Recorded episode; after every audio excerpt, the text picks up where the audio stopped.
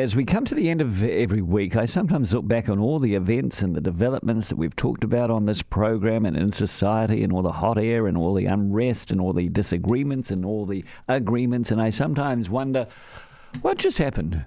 What really happened, if anything at all? Like this week. So we now have gun laws to get the really bad guns off our streets. The funny thing is that the really bad guns have never really been on the streets. Those illegal guns in the illegal hands who want to use those guns illegally have always been hidden. And somehow I can't see how a few new laws asking you to dob your own guns in is going to stop what happened on the fifteenth of March happening again. This will be a cull of guns from those people who already wanted to cull their guns. And it's going to cost an awful lot of money. But it does send a good signal. But the number of bad guns, I guess, won't increase. But they're not going to disappear either.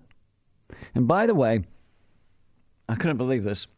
The police would like you to know that if you're a bad guy with a bad gun, could you just tie ho for a while uh, before you hand yourself in, because they're not quite ready to deal with you. Awesome, thank you, be back with you later. It was like all the climate change measures as well. So this week, Greenpeace released the latest New Zealand emission figures, which showed that despite all our good intentions and conversations and debates over the last twenty or thirty years, the emissions still go up. In the last measured year, over two percent. Since nineteen ninety, they're up twenty-three percent. So you could say that all the things like the emission trading schemes and the education programs and Al Gore and all the incentive schemes for E Vs and solar powers and what have you have all failed. All that money, all that effort. But then again, maybe without them, things could be worse. Then there was Brexit this week. The horror this week extended to Halloween. On the twenty-third of June twenty sixteen, fifty-one point nine percent of Britons voted to leave the E U. Nearly three years later, after billions of pounds, trillions of words, debates and articles, and zillions of hours of negotiation, absolutely nothing at all has changed from the twenty-third of June twenty sixteen. Other than the reputation of the Brits, which has been shattered. And also, nobody is buying British shares in the British companies, even though they're already at rock-bottom prices, because no one has confidence in the place anymore. So much fire and brimstone and shock and awe in the world, and yet nothing really happens.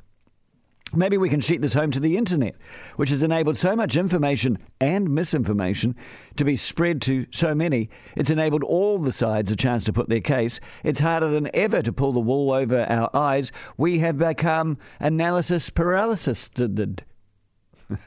as he makes up a word. Thankfully, we have become paralyzed in a relatively stable and safe place. So you know what? I know that sounds all very cynical. Uh, it was really great last night to go to the opening of the Mandela exhibition at Eden Park and know that Mandela made something happen and Mandela made something change, which is something we don't see these days so much. For me, the highlight was seeing a fella called Bob Burgess speak. Now, in the early seventies, Bob was a hairy, hippie, All Black first five who played thirty games for the A Bs and seven tests. My dad and I, and I remember this, used to love him because he was so hairy. Little guy, wiry guy, hairy guy. Loved his work. And Dad, who worked at I B M, said Bob reminded him of all the newfangled guys called computer programmers he was working with, the hippie guys. You know, when Bob started flying down the field with his hair trailing behind him, he looked great. But here's the thing about Bob Burgess. He was a man of values. In nineteen seventy, right at the start of his All Black career, he refused nomination for the All Black trials because they were planning a tour of South Africa. And he hated that country's apartheid regime, so much so that he, he just pulled himself out of the trials. Said, nah, no way. If you guys are even thinking about this, I don't want to be involved with you. Values. In nineteen eighty-one, he actively campaigned against the nineteen eighty-one South African tour of uh, New Zealand. Bob took a personal hit for something he believed in. He's now aged seventy. He looks as fit as a buck rat. The hair is all silver. He's cut it short. but he's still got a lovely silver facial hair beard thing. And when he spoke last night, you heard knowledge, you heard determination, you heard belief, and he blew the room away. And it was really refreshing to hear in these wishy-washy days. The Hour.